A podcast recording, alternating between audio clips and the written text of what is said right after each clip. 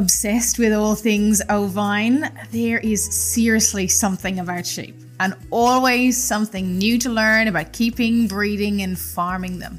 Welcome to the Sheep Show podcast. I'm Jill Noble from Halston Valley Farm and Sheepstud and your host.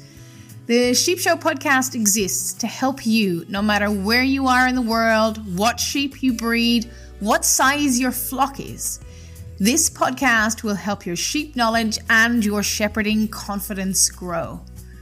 And it's a two way street. I love to hear from you and find out how your sheep journey is going. Contact me via Instagram at Halston Valley Farm or via email jill at halstonvalleyfarm.com.au. Come along on this episode as we explore the amazing world of sheep and sheep farming together.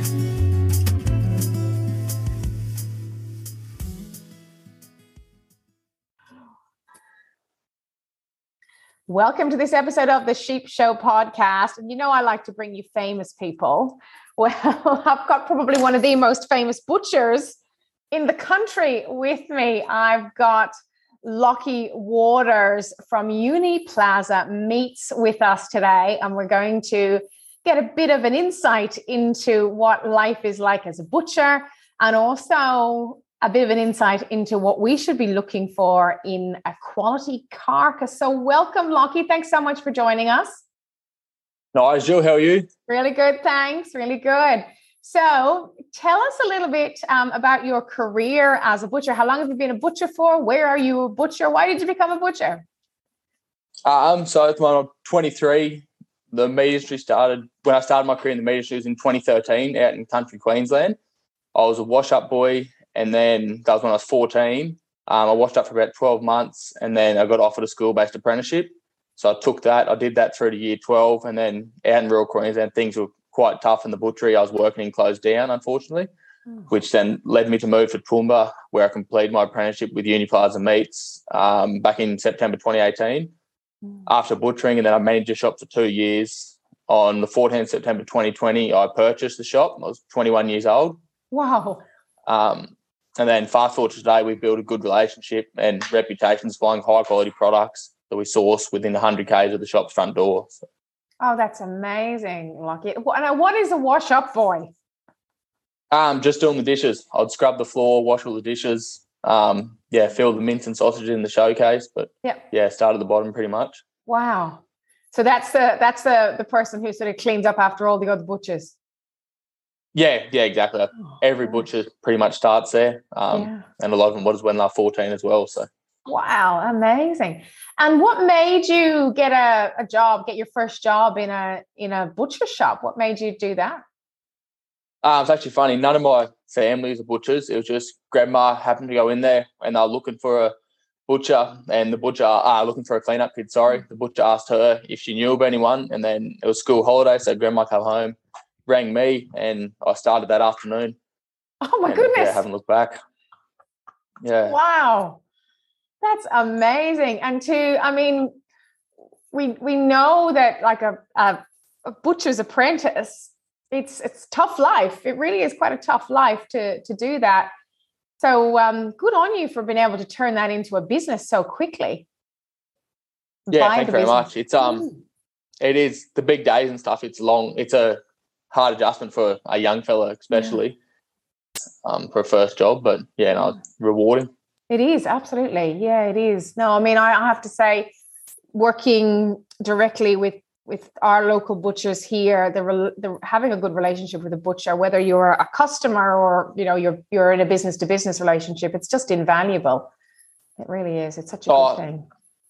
100. percent That's one of the biggest things with you've got to make that relationship with your butcher. There's a lot of people that um, I think they they think they can't. Like I had a fella come in the other day, and that's what he was like. Oh, I've been shopping up the road, not really happy, but I didn't want to come in here straight away and ask for your best cuts and this and that. And I said that's what it's all about. We'll yeah. um, get to know each other and yeah, build a relationship. And, isn't that so good? That's so so good. Yeah, it's so so good. I mean, you think about you know you go to your local town and you think about having a steak in the local pub, where does that steak come from? Probably the local butcher. Yeah, you know? exactly. It's yeah. and I think now um, there's a lot more education about it. People are caring more where their stuff comes from. Mm. So that is really good. Absolutely. Yeah, without a doubt, without a doubt. So we um, got to know you at the Butchers Wars in Melbourne. Uh, and you did very well there. Tell us a little bit about the win that you had at Meatstock in the Butchers Wars. Yeah, so back at Meatstock in Melbourne, I um, was lucky enough to be able to ask to go down there to compete for the Queensland team, which is on the mm. same weekend. So then we also did the Butcher Wars. Um, it was my first ever Butcher Wars, so I had no idea what to expect going down there, all I knew that there was going to be some really big name guys there that I've looked up to for years. I always see their stuff on social media, mm. and it was just blown away with the products they produce. But once I got there, I'm more than happy to talk to us young butchers, give us ideas. Um, just talking to them, they reassured us that it would be fine. Walking out in front of thousands of people with well, one of your own half lambs over our shoulder. but yeah, no, it was a great experience. I was luckily I got second, and then I got best butcher under thirty. So I was under wow. experienced down there. Great stuff. And you were just telling me that you also did the Toowoomba Butchers Wars as well, which was your, would, would have been your local one. Yeah, yeah. So two weeks after Melbourne, we had the Toowoomba one. I um, got third there in Young Butcher again. But yeah, same thing. Um, there's a lot of different butchers there. And yeah, it was great to network with them, build relationships with them. Yeah, it's really good. Certainly. Some of the butchers on social media, they're they're they've got a huge following. It's they're really quite the sort of the Kardashians, aren't they? Yeah, exactly. That's one of the butchers at um, Melbourne Meatstock. He's a celebrity butcher. I call him. There's like yeah. twenty five thousand followers on Instagram, and yeah, that's crazy. Incredible, just incredible. Oh, it's just incredible. That's fabulous. So, what do you think are some of the benefits of of you and indeed all the other butchers participating in something like Meatstock and, and Butchers Wars? What does that uh, do for you? Um, it's great for publicity. Like I come up to Toowoomba, they know I've gone to Melbourne. I had yeah. the news crews ringing, wanting to meet at the venue to do interviews and stuff because they knew I'd been to the Melbourne one. Yeah. Had success down there. So just stuff like that. Also putting on our Facebook, all our customers are seeing it. Mm-hmm. They all love that. Yeah. I was lucky at um Toowoomba, one of my apprentices, he also did it. Um, so yeah, it was great to have us both there and Wow. Especially being local, all of our customers, that's who the crowd was. So that's great. Isn't that great? Isn't that fabulous? To just to think about that, yeah, way to build your reputation and your presence by participating. Yeah, yeah exactly. Sure. And on that's for the business. On the other half, just meeting all those butchers you've looked up to for years, um, building relationships with them. You got their phone numbers now, can call them if I've got any questions about anything. Yeah. And yeah, it's really good. That's fabulous. I think so. Some like many of us probably took just took our butchers for granted, you know. And, and you think eh, no matter whether you buy directly from a butcher, you know, to for us to get get a a piece of meat on a plate, the butcher has had to handle every single piece of meat somewhere. Yeah, yeah. There's a massive process, even yeah. from the farmers to the abattoirs to the butchers. Yeah. It's and I think it's only now that it's becoming before butchers were nothing, but now it's becoming more and more aware of the actual process that goes yes. into creating one chop, one steak. Yeah, yeah absolutely. Behind it, it is absolutely, and I know I know what it's like. We do a little bit of butchering um, on the farm. We have deer here, which we we are allowed to to um, dispose of, I suppose. And um, you know, when we get a carcass, and I'm generally the one who does it. I know I make such a hack job of it, but I still have a go, but it's hard. It's really yeah. hard. Yeah, no, it is a big job to yeah. take it from yeah, just a carcass to all the different cuts.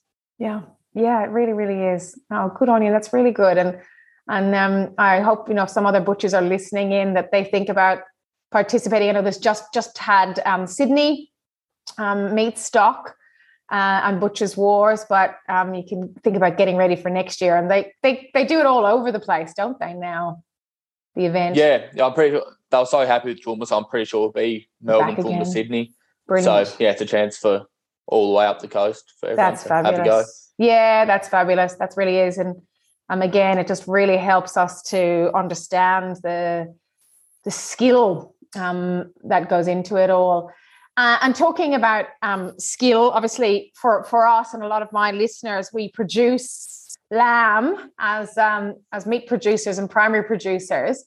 And uh, I know what it's like trying to choose a lamb to go off to the abattoir, but you get to see the carcasses when they arrive in in your shop. So when you see different carcasses, what is it that you look for in a in a carcass, and particularly a carcass of lamb? What do you what do you really want to see? Um, at the start, when they first come in, it's all about the size, the weight of them, mm. um, how many fat they've got, and the tags all tell us that now. They've been they're all graded. Yeah. Um, then once we start breaking down how big the eye muscle is, like consistent coverage over the whole lamb. Um, for like my shop, an ideal lamb would be that 22 to 24 kilos and three to four mil fat. Mm. Um, I know it's quite different down there, especially like, oh, every butcher, they really have their personal favorite. But mm. yeah, that's what I really do look for. Mm. And, and in that, then that size and that fat coverage, what do you think that that does? You know, what does that do for you? Being able to present the meat, what do you think that does then for the customer cooking the meat? Um, mine's mainly presentation first, so that even fat all the way around just presents really well, having that nice sized eye muscle mm-hmm. as well as the portion. So like lamb loin chops, you want two nice portions so you could, they could buy two. Your mm. shoulder chops, maybe one or two smaller ones. Um, it's like like your leg roast. You don't want to cut a leg in half and have a massive roast. Mm. Um, and otherwise, the bigger they get, it's just getting too much bone through the roast. Mm. Where even that 22, 24, that's a bit big for some people. I know. Mm. In the case what you guys are doing, selling whole lambs, it's hard to market trying to sell a say 15 kilo half lamb or a 12 kilo half, um, it just puts in that next price bracket where selling the 20 kilos whole lambs or 10 kilo halves like you do, mm. it's keeping that uh, price point down as a whole price. Mm. Yeah, I yeah. I mean, and um, of course, we're trying to balance the production um, costs as well. You know, how long we need to keep that lamb for to to get it up to that market weight yeah as well yeah exactly so you got to find that happy medium for yeah. Or for ideal for what you want to do yeah yeah absolutely yeah so what is it about a larger size carcass that you prefer um mainly just the size of the chops mm. the way they display on our trays the way they fit um yeah I'd, like if you go to a say a 19 or 18 kilo lamb you've for one serving it's going to have to be about three loin chops where mm. this they can get two nice big chops and it's also in the customer's head that they don't have to. They look at it and they go, "I've got to buy three, six, nine of them," where they could just buy four maybe um, to feed husband yes. and wife sort of thing. Where, yeah, I think it's also plays in their mind that they're not buying as much. Yes, the weight's probably the same, mm. but it's psychological mind game, really. Yeah, yeah, exactly. Yeah, very psychological. Yeah, interesting. Yeah, and I know for for you know when as a butcher when you present you see it like a tray of chops it's kind of hard to, to sort of think about it but that tray of chops has come from so many different animals this is why consistency is so important yeah exactly like off or one side of a loin you're only getting eight or nine chops mm. so to produce a whole tray or like to fill my window on a monday morning there's two whole lambs going in there so wow we've um yeah we've always got to have consistent sizes. Yes. Um, and yeah, the eye muscle to go with it. Yeah, you mentioned a few minutes ago about the the a large leg and how it sometimes can be too much bone. T- tell me about that. So, are you saying there that you know if if the animal is too big, the it, the the bone will keep growing? Is that what you're thinking in in the in the animal? Yeah, getting up to like a thirty kilo lamb, it's just like their bones they're or they look like a bigger portion that they're taking up of the meat once we display a leg yeah. in the window. Yeah. Okay. All yeah, right. I think it's just it's just not quite as appealing. That's there's nothing wrong with it. Yeah. Yeah, yeah, yeah. It's just interesting. Yeah, I've just, never thought of it like that before. And yeah, and just in terms of the bone is bigger. Obviously, the animals yeah. have m- mostly to get to that weight. They've had another couple of months to grow or whatever it might be. Exactly. So, yeah, it's not much but um, yeah, once you do cut through those leg bone and the H bone especially, it really shows. Yeah, that bit bigger. Yeah, absolutely. And then you you know you customers again might not see the big picture of the production chain and uh, and query what's why is this one has a has a, a, smaller bone and this one has a larger bone. Dogs will be happy. Yeah, yeah. Dogs are always happy. I love that. And tell us about the fat coverage then. What what do you think? Like like for example, some people say fat is flavor. What what, what do you think about that? No, I reckon 100 percent it is. Mm. Fat is flavor, yeah. Yeah. Um, but yeah, just having that even, especially for a butcher side of things, we don't want to have to trim too much off. That's mm. well, that affects our bottom dollar straight away. Yeah. But yeah, to display it, if they can come in with a even um, fat around the loin, yeah. we don't, the less we have to trim, the better. But we don't want not enough fat. There's a yeah. half medium with that as well. Yes. And yeah, yes. three to four mil. Um, like they measure the fat on the bottom of the rump or the start of the loin. Yeah. And yeah, from that point, three to four mil is perfect. Mm-hmm. Mm-hmm. And and a carcass like you've described there, 22, 24 kilos, three to four mils of fat. How long would you be hanging that for in your shop? Uh, we actually don't hang very long. Uh, mm. So I order every Tuesday. They get taken over on a Wednesday, and then they'll be processed normally on the Friday. Then I see them back Monday morning. Yeah. Um. So yeah, a couple of days over the weekend, then they're straight in the showcase Monday. Or so, even if we're yeah, if we are running, I can order Tuesday. Uh, we could do a process Wednesday, and I can see them Thursday morning. So they might they wouldn't have been twenty four hours hanging um, before I can get them back. Yeah. Mm. So uh, this is what I've noticed. I've noticed exactly the same sort of timeline as you've just described there. And and you know, some people say to me, "Oh, you know, they need a week to hang." So how come a lamb, the way you've described it there, the carcass you've described, how come it doesn't need a week to hang?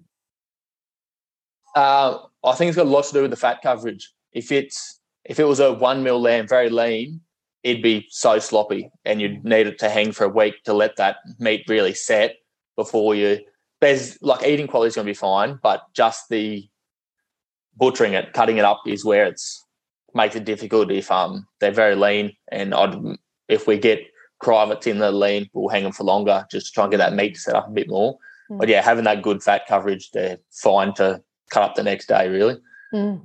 Mm. and that doesn't impact the taste of the meat no, no, not at all. As long as they've um, they've come down to temperature correctly yes. from the slaughter yards, um, yes. they're dropped to their optimum temperature straight away. The truck's running well that's delivering them, and then they're going to our cold room. Yeah, yeah there'll be no dramas. Yeah, I, and I think that that is that part from the hot carcass weight to that that um, temperature that you want to sort of store that carcass. That's really crucial. Yeah, it is. Yeah. That's um it and it is hard. It's out of our hands. That's yeah. something that happens at the slaughter yards behind closed doors. So, yeah, um, yeah we're sort of same building relationships, trusting them that they're getting them in the cold room and getting that temperature down. Yeah, yeah, as yeah. quickly as possible. Yeah, yeah. I guess there, there, there's so much, so many inspections and things like that that that you know they have to do that from a, a, PrimeSafe point of view.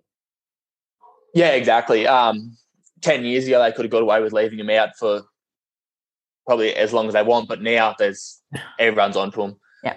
Same in the shops. Even I think the butchery name got wrecked for a little bit there just because there was so much dodgy stuff going on. Uh-huh. And it probably was oh, 15 years ago now. But yeah, a lot of people didn't trust the butchers what they put in their sausages and small goods and mm. stuff like that or this and that. But yeah, now you've got to and the competition's better too. You've got to be the best, otherwise you just won't last in the industry. Mm-hmm. So. Mm. Yeah, I think that's really valid. And you know, when in a in a in a butcher, it's a it's a very clear indication when you get people coming back week after week, uh, because you know literally they're vote, voting with their mouths, aren't they? yeah, exactly. Yeah. yeah. At first, it's with their eyes when they see it. Then yeah, they're themselves, so they know exactly yeah. Um, as far as the smell when they first walk into a butcher shop, um, there I've been to one butcher shop and yeah, you walk in the door and you know stuff's not right. And I had a customer the other day that ah. told me she came from a, another shop and yeah, it was the same thing. She walked in and knew something wasn't right straight away. So, and then she had she ended up buying. I think she said it was a kilo of sausages, and yeah, that they were the same. So she come to us. Wow. And what and what what what is that? Do you think is that just that the the meat isn't as fresh as it could be? Yeah, exactly. It's just been hanging in the cold room too long. Yeah. It's not fresh. Yeah, It's not fresh. And once that stench is in the air, it's wafting around the shop, and Yeah. yeah, customers go into that. Yeah, Wow, that's incredible. I, I know exactly um, the smell you're talking about. Yeah. yeah. Wow. that's really cool. So um, when you see the carcass, then Lochie, what what can you tell about the lamb or that production environment from looking at a at a, a carcass hanging up? Uh, well, straight away, we as soon as they slide onto our rail, we're looking at the fat, um, making sure there's nice, consistent fat all the way down. Um, nice white fat as well, Mm. um, just for a display point as well. But as long as they've been on good quality feed, usually there's no dramas in the fat colour. Mm. So what would Um, turn sorry to interrupt, what would turn the fat? So you're talking about white fat versus sort of kind of yellow or orange type fat. Yep. What would make fat yellow or orange? in my experience, it's a lot to do with their diet and if they're if they've been a pet, they're getting bread, they're getting scraps, Yeah.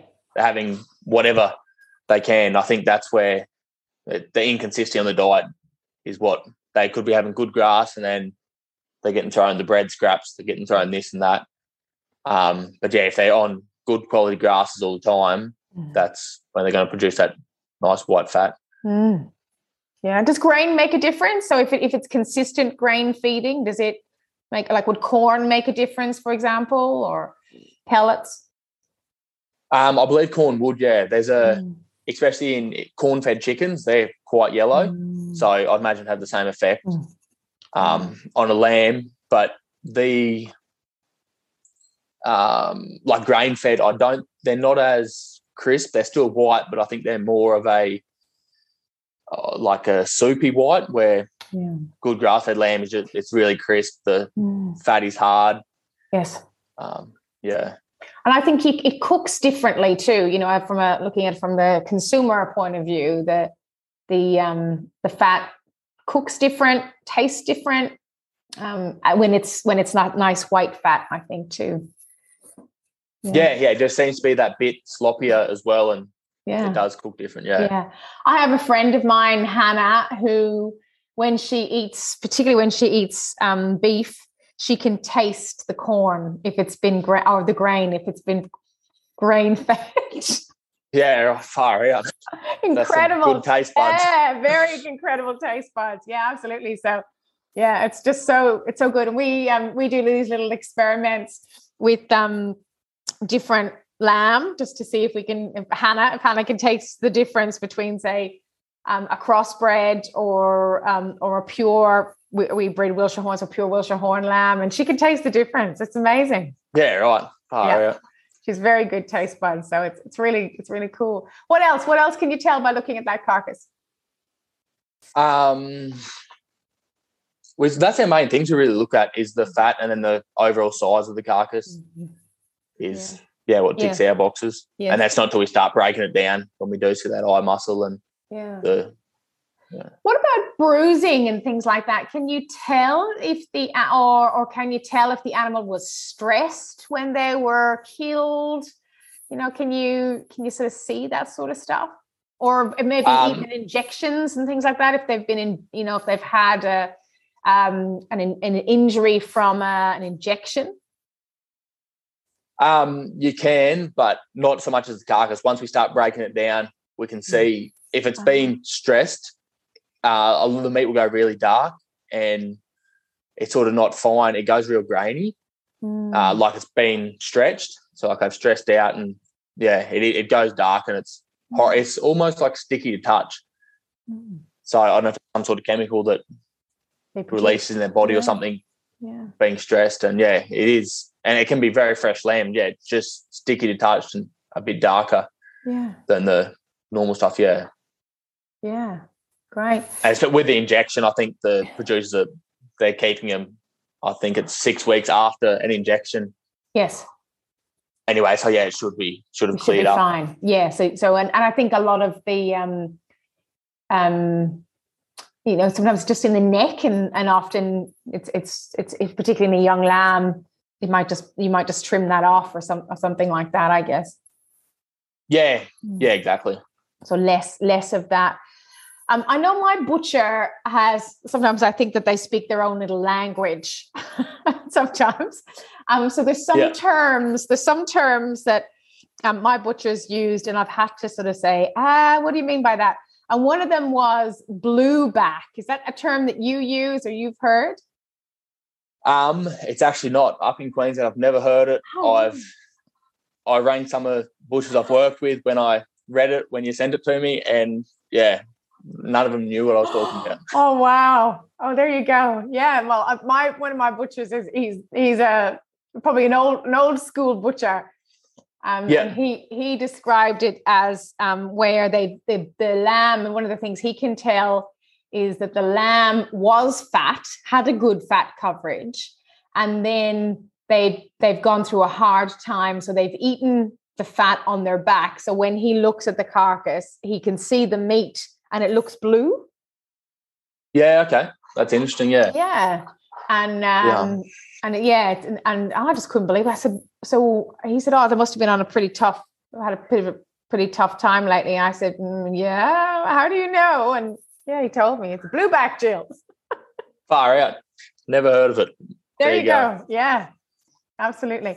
And you mentioned in the dark color. So and and the other thing is we a lot of us producers talk about um, meat in in lamb, particularly in supermarkets, and how it looks so pale. It looks like pork sometimes. Yep. What color should lamb be? And if if it is pale in the supermarket, how come it's pale? Um, it should be like a bright red, not a really dark red, Yeah. but um, yeah, just a good bright red.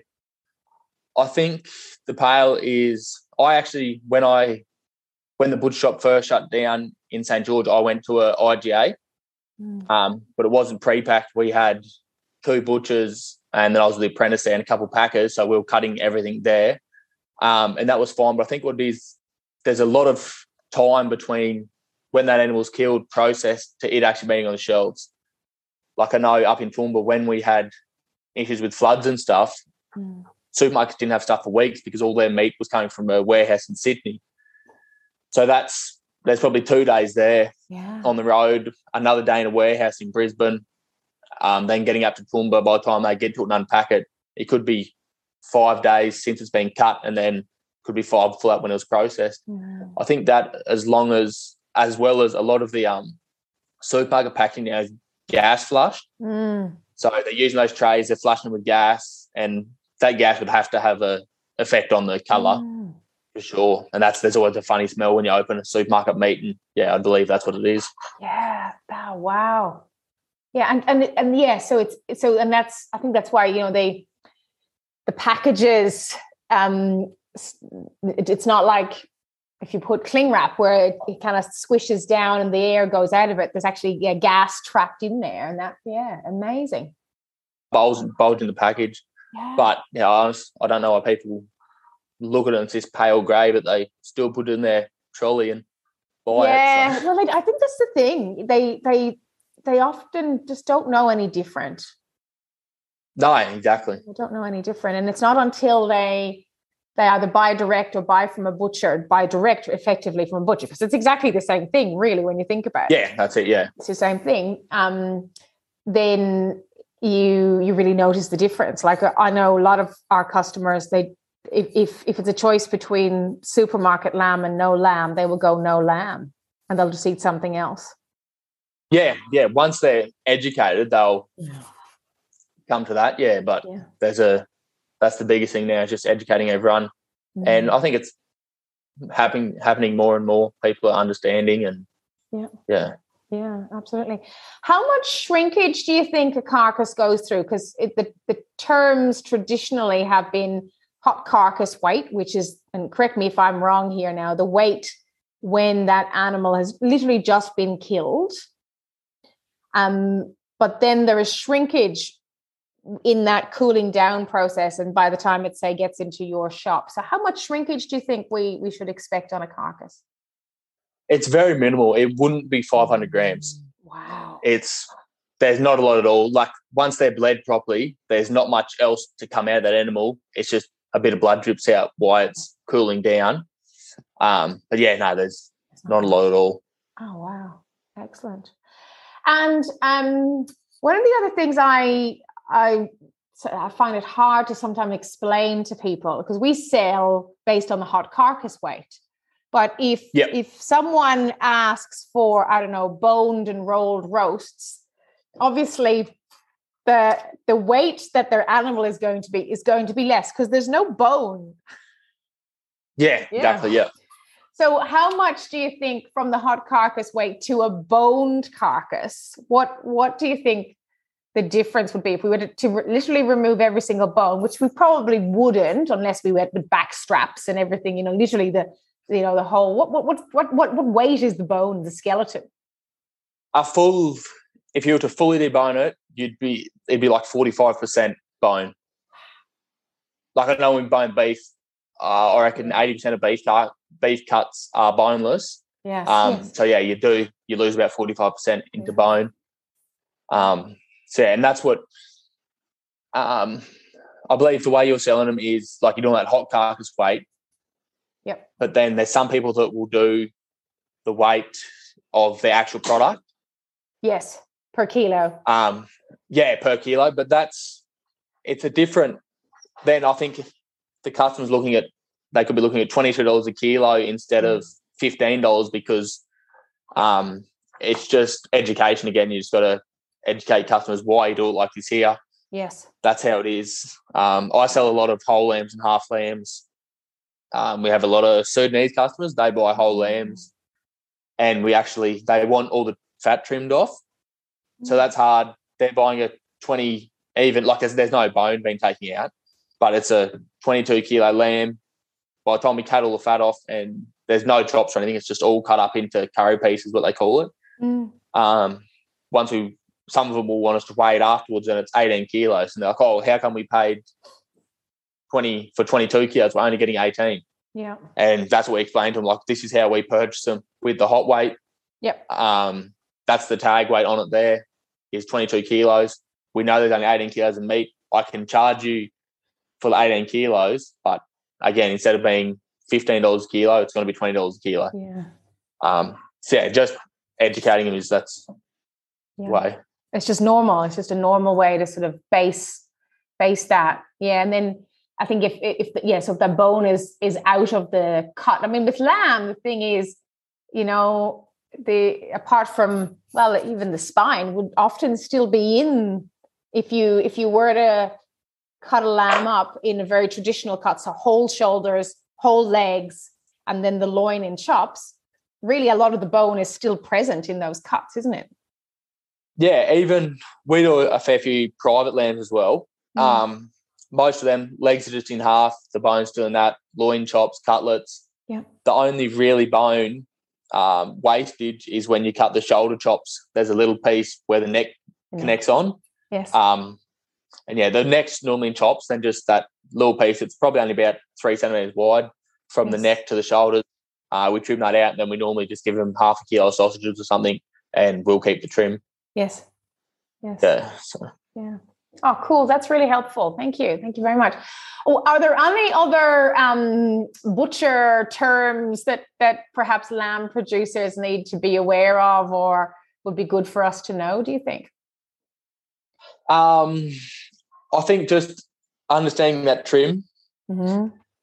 it, it, because every even with your loin chops, when we cut a loin chop, we want eight or nine, depending how thick we're cutting them, uniform chops and have the size out, of, out of that. So there's always might be two or three mil off the end that we're cutting off. And normally that will go into sausages or mm. mince. Um, mm. So there's not a lot of trim, but it's always good to Some. keep an eye on. Yeah, especially doing what you're doing. There's a lot of butchers that would just they just keep that trim. Yes. And the producer didn't know anything about it. They've got their chops and their leg roast and they're happy. Yes. But there's yeah, that trim that yeah, we always just give them sausages for it because it's the yeah. easiest way. But yeah, yeah, that's exactly what my butcher does. Um, you know, and and that's helpful for me too to sort of uh, set up expectations. If there's any trim, it'll just be in sausages, so people know that they might get a little bonus, you know, kilo of sausages or something like that. Yeah, exactly. And on sausages, then, uh, and I know this is going to vary, but what would you, if you were doing sausages at your in, in your um, shop, would, how much fat versus uh, meat, and and is it always lamb fat that would go into the sausages? Um, yeah, if the lamb sausage, only lamb fat. Oh, yeah. Normally, we would like trim our own, trim the flaps out and stuff like that. Mm-hmm. Um, there's a bit of silver skin that has to come off them and a membrane, but other than that, they make really good sausages. Mm-hmm. But yeah, about that 75% to 80% um, meat to fat ratio. Yeah. Mm. Yeah. Okay. Cool. So, oh wow, cool. And in the carcass, the hot carcass weight again, or the hot carcass, um, just can you just explain this to me? So when the animal comes to you, the kidneys are still attached, aren't they, to the inside of the cavity and the liver as well, or is that from the abattoir? Is it is it pack, packaged separately? Do they take that out or leave it uh, uh, attached to the back of the back of the back? I suppose. Uh, kidney, everything's all the offal's taken out up here. Ah, oh, okay. I, I think I think in New South Wales as well, the kidneys are still in. Yes. But yeah, up here, all our lambs everything's um, offal out. Oh wow! So it comes separately from the abattoir to you. Yeah. Yeah, we get a little bag with all our mm. lamb offal, all our beef offal, all our goat offal every week. Okay. Yeah. Yeah. Um, and do you have much call people asking for for offal in your shop? Um, yes and no. Kidneys they go every week, but the liver's not as big. Yeah. The seller kidneys what are no you, dramas to get rid yeah, of. Yeah, isn't that interesting? And what do you do with the liver then? Uh, we actually just make pet mince. Oh, cool. Just chuck the liver in the mincer, liver, heart, and then just some fat offcuts. Yeah. Um, mainly because the liver itself is too there's too much moisture in it, so it's very sloppy. Where you mm. just put a bit of mm. fat in it to give it that bit of back, and mm. yeah, no, it makes yeah good pet yes. Yes, yeah, that's cool. That's really good. So yeah, because I I have a cat. Uh, no, no dogs, but I have a cat, and um, I recently changed the pet mince I was buying, and it was really sloppy and really wet. So obviously, there's more liver in that. Yeah, interesting. we do yeah. that for chicken one, which is just straight chicken frames. Yeah, carcasses minced up. But yeah. Wow. Cool. Thank you. That's really interesting. Great stuff. Um, selecting carcasses for slaughter um, I think in the industry, producers have two possible ways, and sometimes they use both at the same time. They weigh them um, and condition score them, or just weigh them, or just condition score them. What do you think is a good way for us as a as a producer to select a lamb? Um, I think it goes back to again as the market you're selling into, and mm. what they want. Uh, like they're both necessary. If it's no good sending a heavy lamb that's going to have a bad score, and then the other way around, it's no good having a really good scored lamb, but it's going to be too light for the market you're trying to get into. Yeah.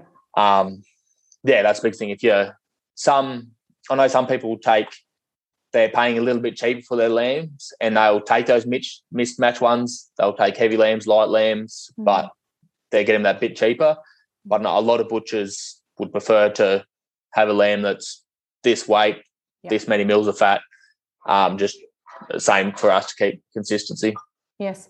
If I ever send a, a very big one, my my butcher always says, well, one of the butchers says, "Oh, where'd you get those ponies from, Jill?" Yeah. How would you call? Yeah, we've well? had. Yeah, I've actually got some. Um, they're hoggets now, moving on to muttons. But when I or my dad first he um just come down from St George 12 months ago. He brought them down, and we're going to put them through the shop as nice lambs. But we've been so busy, haven't got to them, and they've turned into muttons, and now they're on their way to hoggets. Ah, turned into hoggets now they're on the way to muttons. So yeah, yeah get to them soon, and yeah, they be dressing over 50 kilos, and they'll be up there. Lots of trim. But, yeah, yeah, we will. Lots of trim. I find when, when we, if, if I do that, I just I keep the and tell me now if I'm if I'm wasting my larger animals, I keep the back straps whole. And then often, and this is often if it's like if it's a dry ewe or something like that, keep the back straps whole and then put the shoulders um, and sometimes the legs into sausages or mince. What what do you think? Am I wasting the animal? Um, yeah, I think the shoulders you could keep them and oh, slow cook them, pull, pulled. Yeah, get the butcher to bone them out. Um, mm. Yeah, that'd be fine. Or just even get them bone and net them up, or string them up and have a slow roast. Or mm. Mm, yeah, there's idea. nothing. It's probably going to be full of flavour. Yes, being an older you, so yes. Yeah okay, so I know we talked about um, fat being flavor. So, what is it about an older animal that also, and, and do we sacrifice things like tenderness when we get into an into an older animal? So, do older animals taste better? Um, depends who you are, really. Yeah. If you're a lot of older people, they love mutton and hogget, where there's not much available now. Yeah. But yeah, as far as the that's what you're sacrificing tenderness for the flavour. Okay. Same in the beef industry, then now there's a big thing about 10, 12 year old ex dairy cows being processed. Um, and their steaks are massive, they're full of fat, and they are not as tender, but yeah. they've got so much flavour in them. Um, a lot of people are drying aging them to make them till to get a bit more tenderness. But yeah, yeah, no, that's you're definitely sacrificing tenderness for flavour. Yes. yes. Yes. Uh, do is there a market at all in because I know in, in countries like Spain, for example, they have when they produce lamb, it's like three month old milk fed lamb. Yeah, I don't think I don't think Australians are up for that. um, they could be, but there's been no there's been no talk about it, no advertising. So yeah, yeah I don't think they'd. Even I had a lady um, during the week. She works at the shop just up from me, and she's like, "How old is a lamb when it's processed? How old is really?" I said, "As soon as it's over twelve months, it's not a lamb anymore." Yeah. And she couldn't believe that they're under twelve months, and oh, we're eating these baby lambs, and they're so small, and this and that, and yeah, she just never understood that it was under twelve months of age. Yeah. That they're being processed. So yeah, yeah. I think the whole three month old thing is gonna freak me out to the next level. Yeah. Isn't that funny? I'd love to do one though. I'd love to do like if if it was an animal that because sometimes I have quite really good at, at weaning, like they're probably at their best sometimes, you know, at that at that yeah. age, you know. It'd be really cool to do one. I, I'm not sure my the abattoir would like it though if I sent this. Yeah. Yeah and it probably would escape from all their their different runs and everything. Yeah, anyway. exactly. Yeah. so they'd hate, they'd hate me, I'm sure. um, we know that there are obviously different breeds of sheep. We have a bit of a chat about sort of um, crossbred sheep a few minutes ago, but can you tell from a carcass if the animal is perhaps a wool breed, a um, a an African breed, a British breed? Can you tell anything about the breed of sheep from their carcass? Um, not personally. I've we mainly deal with Dorper and Dorper Cross, so I haven't seen a lot of different breeds in my time. But I imagine there's a some of the older butchers that'd be able to. Yes. Um, that have they've seen the changes in or the more pop, the popular breeds that have come through over the years. I'd imagine they'd be able to tell the change. Yeah. In them, yeah. Yeah. Yeah, interesting. Great stuff. Uh, that well, that would make sense to why you're getting a heavier carcass weight at an earlier age if you're if you're primarily focusing on Dorpers and Dorper crosses. Crossing Dorper, yeah. yeah. Yeah, yeah. And and why perhaps then you get ponies very, very quickly. yeah, exactly. Yeah. yeah. Because yeah. they can um they could definitely Dorpers can definitely change when they get they grow very fast, but then they can change very, very quickly. Yeah, yeah, that's it. Mm, great stuff.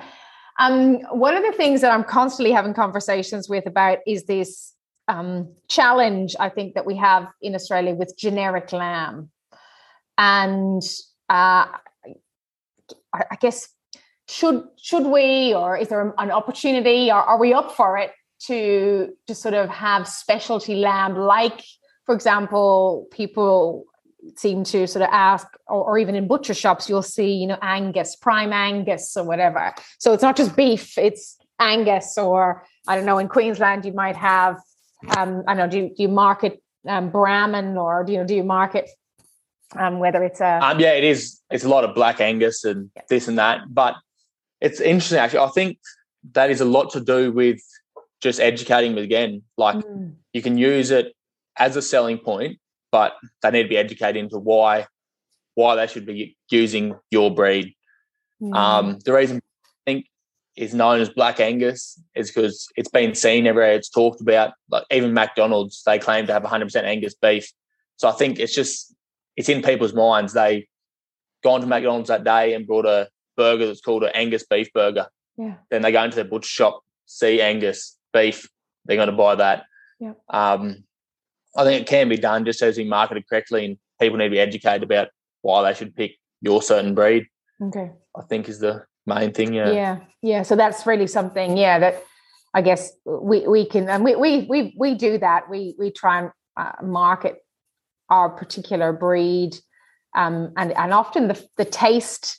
And for us, we're very lucky because we using and producing a meat sheep. It's harder to get it to a good weight early. Yeah, very different to a Dorper. However, when it does get to that weight, it maintains its weight and then also the flavor and the tenderness maintains it through its lifetime. Yeah. Yeah, I think just going to be marketing.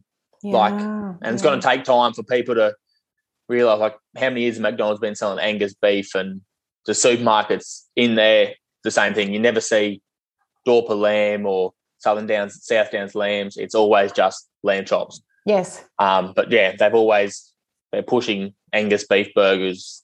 Yes. Angus rib fillet. Yes. Um, I think yes. that's all it is. Yes. Have you have you eaten? Just you mentioned South Downs there. Have you eaten pure South Down? No, I haven't. Oh. I um yeah, mainly Dorper up here, but I had some. I got to try some Aussie White. Yes. Um, yeah, extremely tender. Yeah.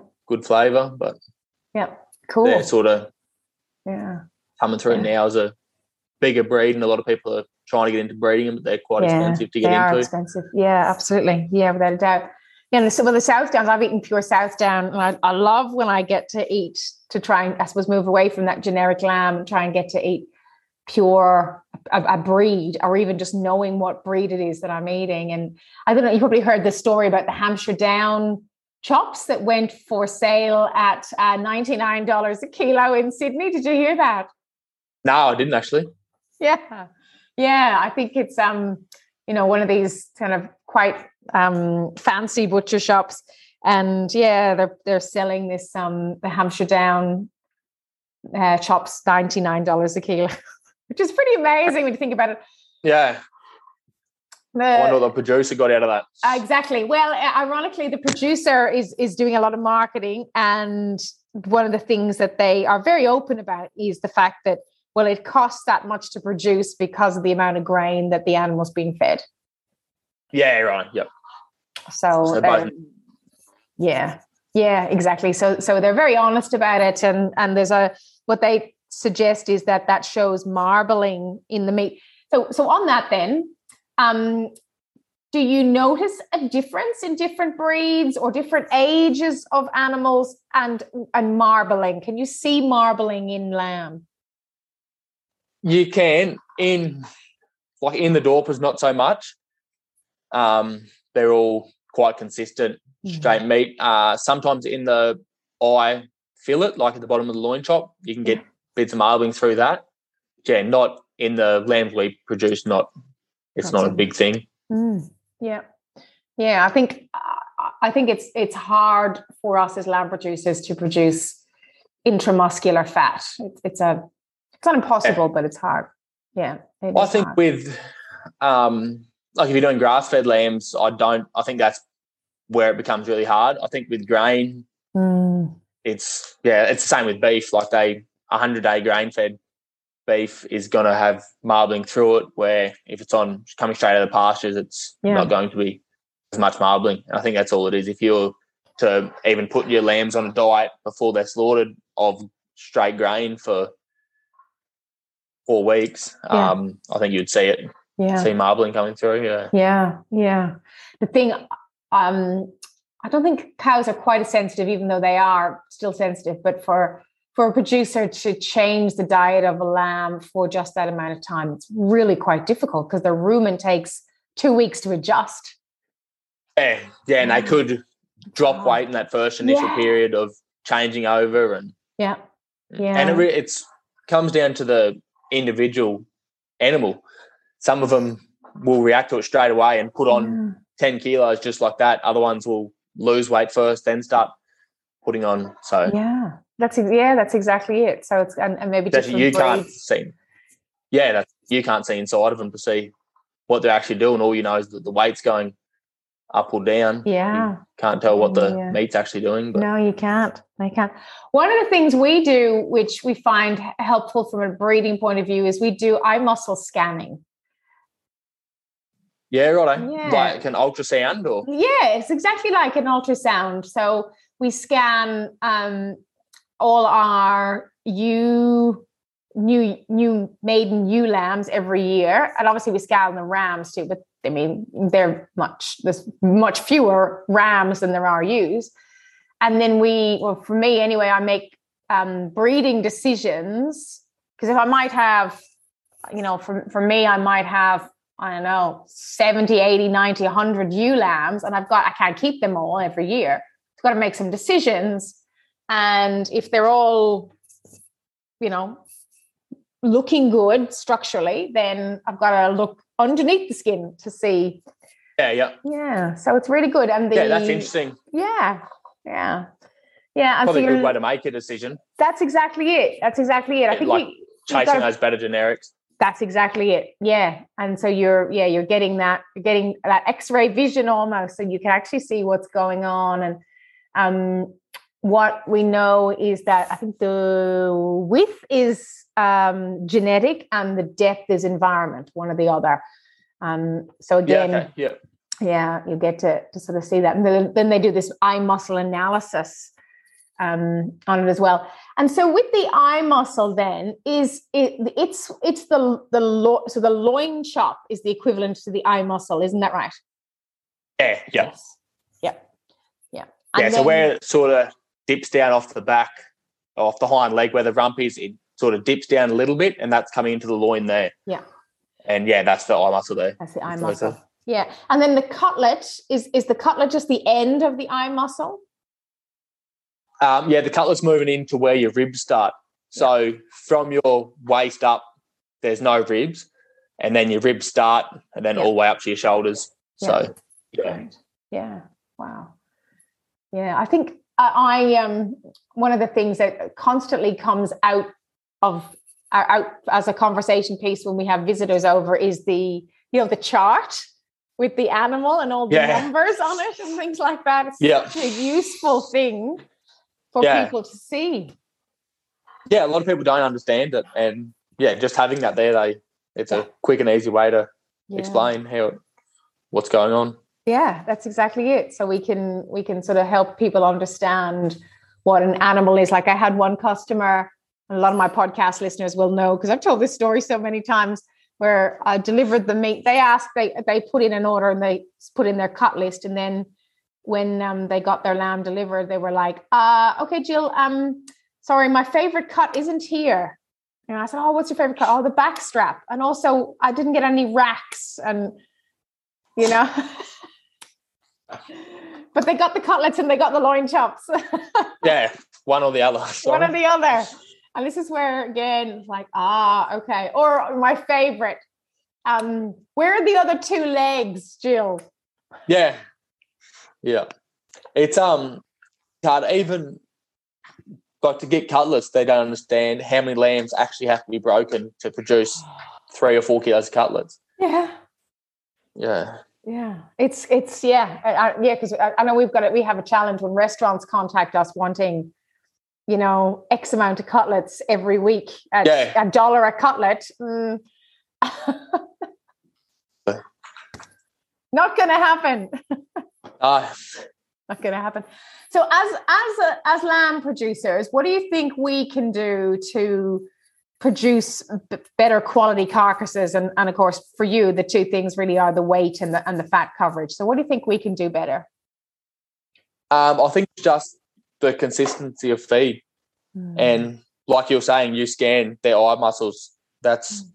one it's insurance of knowing what exactly what you've got. Yeah. Um and yeah just knowing there's a lot of people that they're out in the paddock they don't know what they're eating. They give them hay today and grain tomorrow, whatever they can. But yeah, that consistency of feed all the time, making sure they're getting the nutrients they need yeah. is a massive thing. Yeah. Yeah. Great one. Thank you. And um, what would your top tips be about cooking lamb? How, how do you think we should be cooking lamb? And, and I guess we could, you know, obviously different methods of cooking, but what do you think? What are some tips? Rosemary and garlic. That's all you need to cook lamb. um, I reckon that like a butterflied lamb leg, oh. frozen heaps of garlic, olive oil, salt and pepper, and then in the Weber for about an hour and a half mm. with some roast veggies and gravy. Can't beat it. Isn't that great? Isn't that great? And it actually doesn't take very yeah. long. When you take that bone out, the, no. it doesn't take long to cook it. No, once it's butterflied, like the top side and the knuckle are cut in mm. half. They're the biggest um, muscles in there. Once they're cut in half, and then we always sort of like pork, we score it a little bit to open that meat up more. Mm. Um, to, also to get the flavour, get your garlic and rosemary yeah. down in there and the salt and pepper. But yeah. yeah, it cooks super quick and yeah, it's really good. That's great. Love it. Love it. Love it.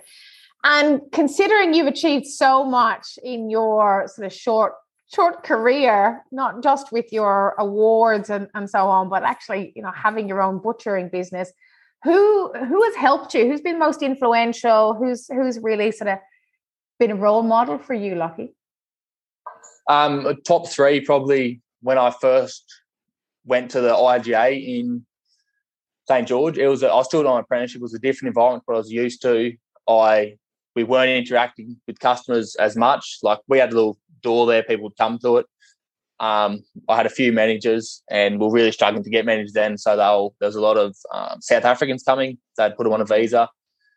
And we had a couple, and I was ready to leave the industry. I was sick of it, sick of my books, um, sick of butchering at a supermarket. And then I had Byron Froneman. He come over from South Africa. He was a manager for me, and um, he sort of he made me fall in love with it again. Like he helped me through it. He he was like, people think we are just supermarket butchers, but we went on and won best meat department of the year and that sort of stuff. And um, like he knew I had a passion for it. And he just guided me to staying there and helped me through my books. And so without him, I wouldn't be probably wouldn't even be butchering today. Wow. Um, yeah, so that was the start. And then next would be Roger Ellison. He was my boss when I first moved to Toowoomba. He's not actually a butcher himself, but he he owned the butcher shop. His son was a butcher. His son was another butcher shop they went to after that. Um, so I had another manager in there. But he's, yeah, he taught me all through that um, business side of stuff. And then a lot about the farming side. He's a farmer. He sent all his own meat to his butcher shops. And now I still buy, that's where I buy all my lambs and beef off now. So I talk to him three, four times a week, every this week. your dad? No, no, this oh. is just a. He was my first boss when I moved. Oh, the first here. boss. Okay, cool. Oh wow, so, the, so you're buying meat off them now? That's amazing. Yeah, the same. It's the same fellow I oh. purchased the shop off. Oh, um, who I yeah, so it was good to build that relationship with him. So it wasn't like I was going to a shop trying yeah. to find suppliers and stuff. I brought the shop off him, and then yeah, he continued to supply us, and yeah, we've so he knows exactly what like like I was saying the 22 24 kilos mm. with three to four mil fat. He knows exactly what I'm looking for. Yeah. Um, and that's what we get every week. So I think that's the main thing, having those relationships. And mm. yeah, if you can, that's the way to go. Yeah. Uh, and then finally, be Tony Morgan was my trainer during my apprenticeship. If there was like anything I ever needed, even to this day, if I've got a new idea or something I want to do with the shop, yeah. I call him. Um, yeah, he's one who actually he helped me at the start, and then he just pushes me to be better and try things down a comfort zone like competition butchery. Yeah. Started with a world skills competition. I've done that, and then he said, "Oh, but there's an opportunity if you want to go to the Queensland team and compete in Mel- Meatstock Melbourne." Yeah. Um, so yeah, that's how I got down there. Oh wow, isn't that great? Was that through TAFE Queensland or or another school? Uh, Axel Axel Training Oh, is the okay. provider, yeah, and Okay. he's won. Oh, I think he's won like um, meat retail trainer of the year for with five years running or six years running or something.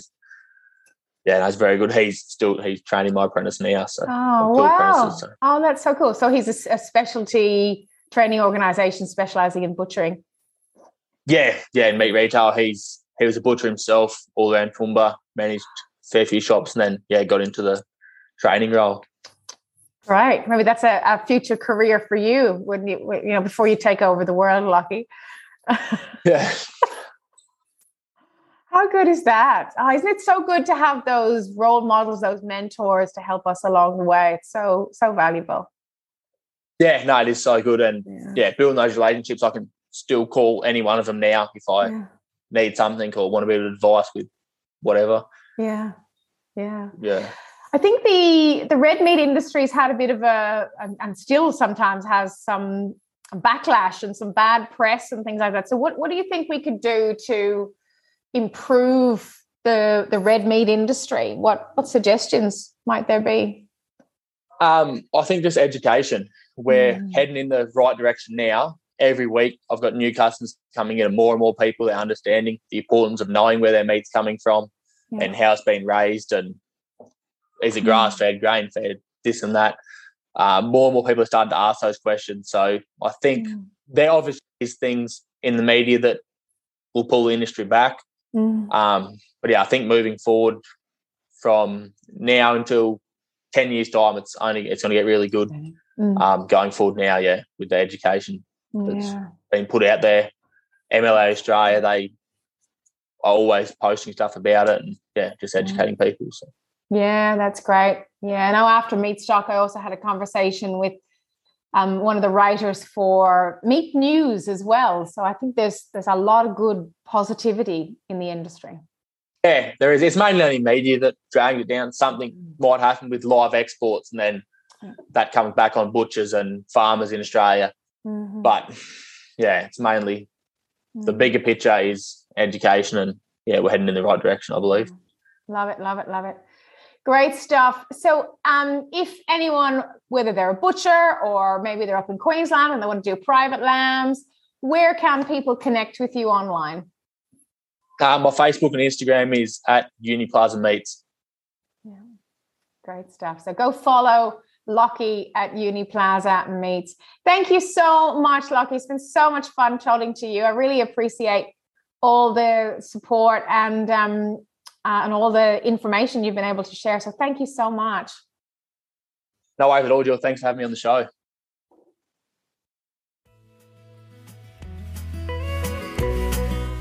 Thank you for listening to this episode of the Sheep Show podcast. Please take a moment to share this episode via your podcast app, email, or social media channels. Each share helps us reach listeners just like you who can benefit from our sheep focused content. Let me know how your sheep journey is going. Contact me via Instagram at Halston Valley Farm or via email jill at halstonvalleyfarm.com.au. Until next time, sheep well.